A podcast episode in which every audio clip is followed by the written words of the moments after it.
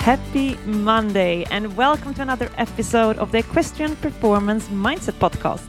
I am Jocelyn Liljeno. I'm an event rider and mindset coach, and of course, also your host for this podcast.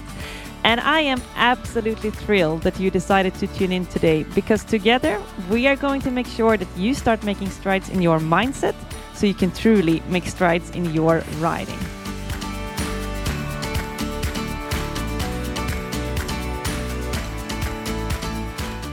What's up? Another Monday, and I'm super, super excited about today, as always, you're probably thinking right now.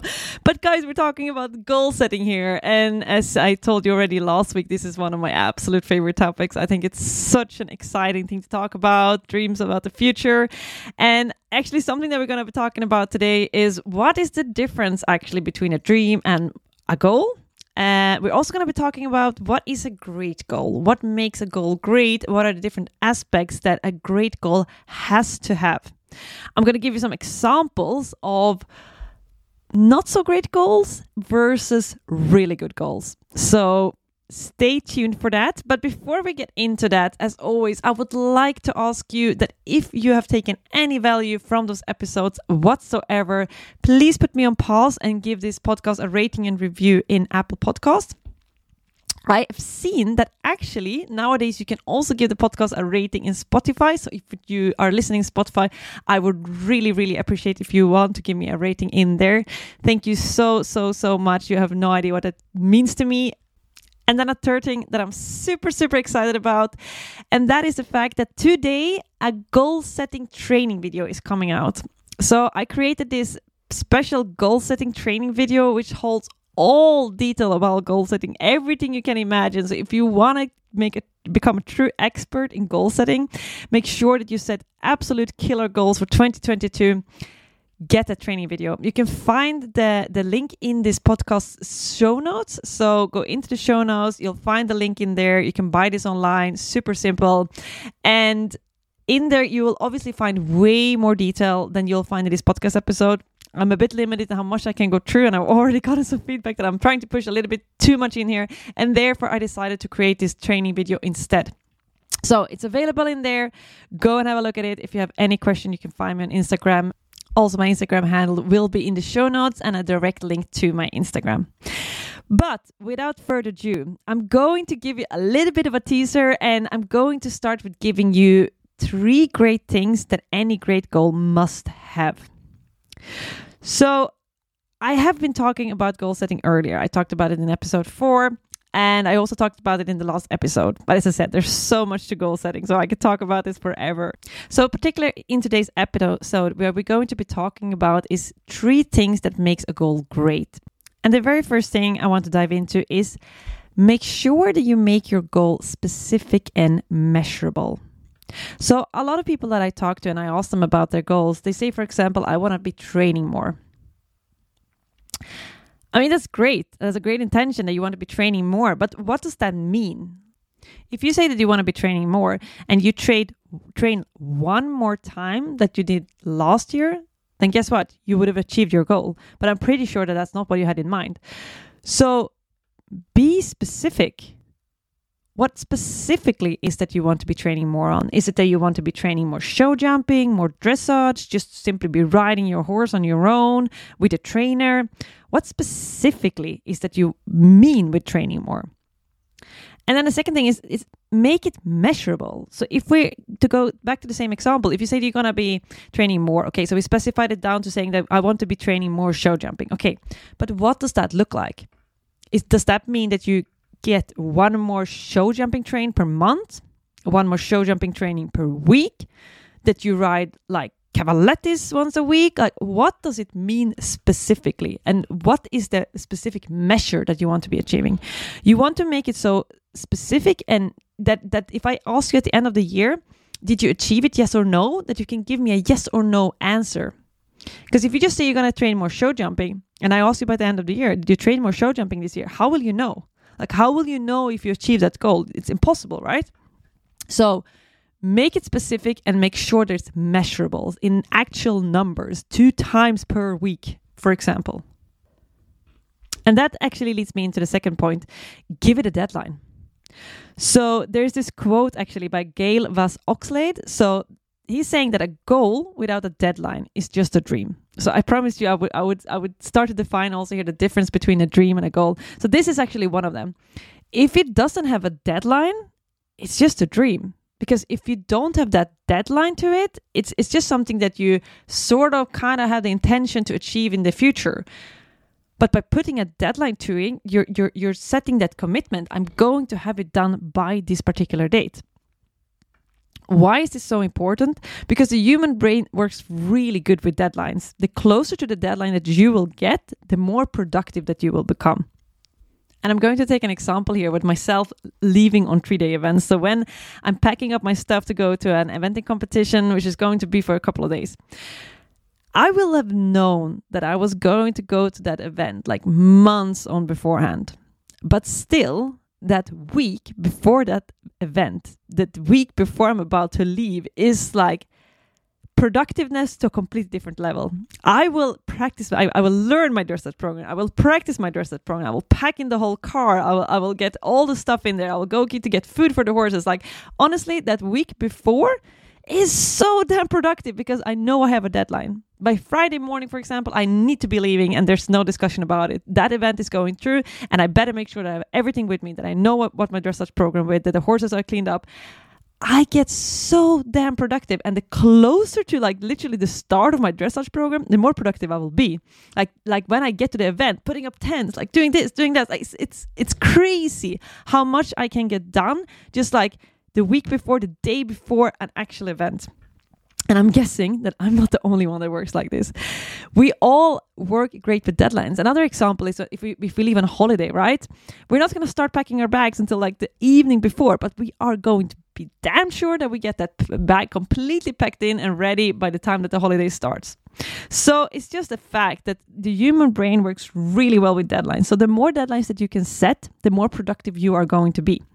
And this is also why it's super important to split your goals down. So you have those long-term goals. But for me, for example, if I'm talking about now about uh, about this event, it would have been really smart to set a deadline on the week before to make sure that I have learned my dressage program and ride my dressage program. That's a sub goal. That's something I can break down, something that I can already get done the week before. So I create that urgency by setting that deadline before. I'm creating that urgency, which is going to make it much more likely to, for me to actually do that the week before already. So I don't have to stress myself out in that week before the actual event. So that was point number two. Make sure that any goal has a deadline. And when I say deadline, I mean a day, like an actual date. So not don't say like in 2022. Like yeah, you can, but that then means by by the end of December, so the 31st of December in 2022. Make sure that you set the date. Is it 22nd of June? Is it 3rd of August? What is the actual date where you want to have this done? And since we already have gotten into talking about sub goals, I'm going to dive straight into point three here, and that is to create a plan. So you might have been defining this brilliant goal, it's specific, it's measurable, it has a deadline, but unless you create a plan to achieve it, you aren't going to be very likely to actually get there. And again, this, this, this is actually another quote, and this time it's by Brian Tracy, and it's that a goal without a plan is just a dream. So we conclude here. There's two things that are really, really important to make sure that a dream is not only a dream, but it actually becomes a goal.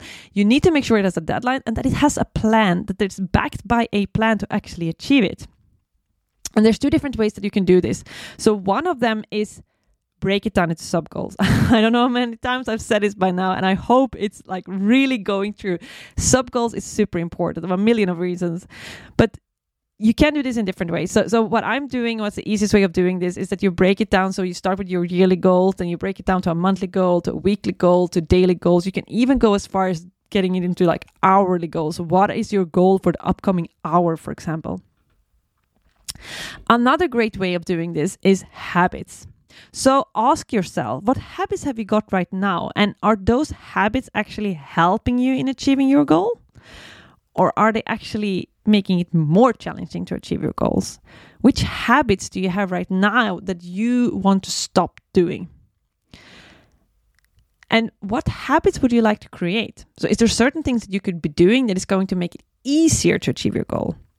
Because here's the thing the very easiest way to achieve a goal is to turn it into a habit. To create a habit that is, is that means that you don't have to actually it doesn't have to become a struggle it doesn't have to be challenging to, to, to achieve a goal it, it's just a matter of changing something in your daily routine something that you do every day and simply by doing that for, for enough days in a row, you will have had that compound effect. So you do it one day and two days and three days. And before you know it, you will already have achieved that goal. So, to take a couple of examples of things that could be a habit. So, for example, you can be listening to a podcast or an audiobook for 15 minutes every day about something that is going to help you achieve your goals, something that you can learn to achieve, to make it easier for you to achieve your goal.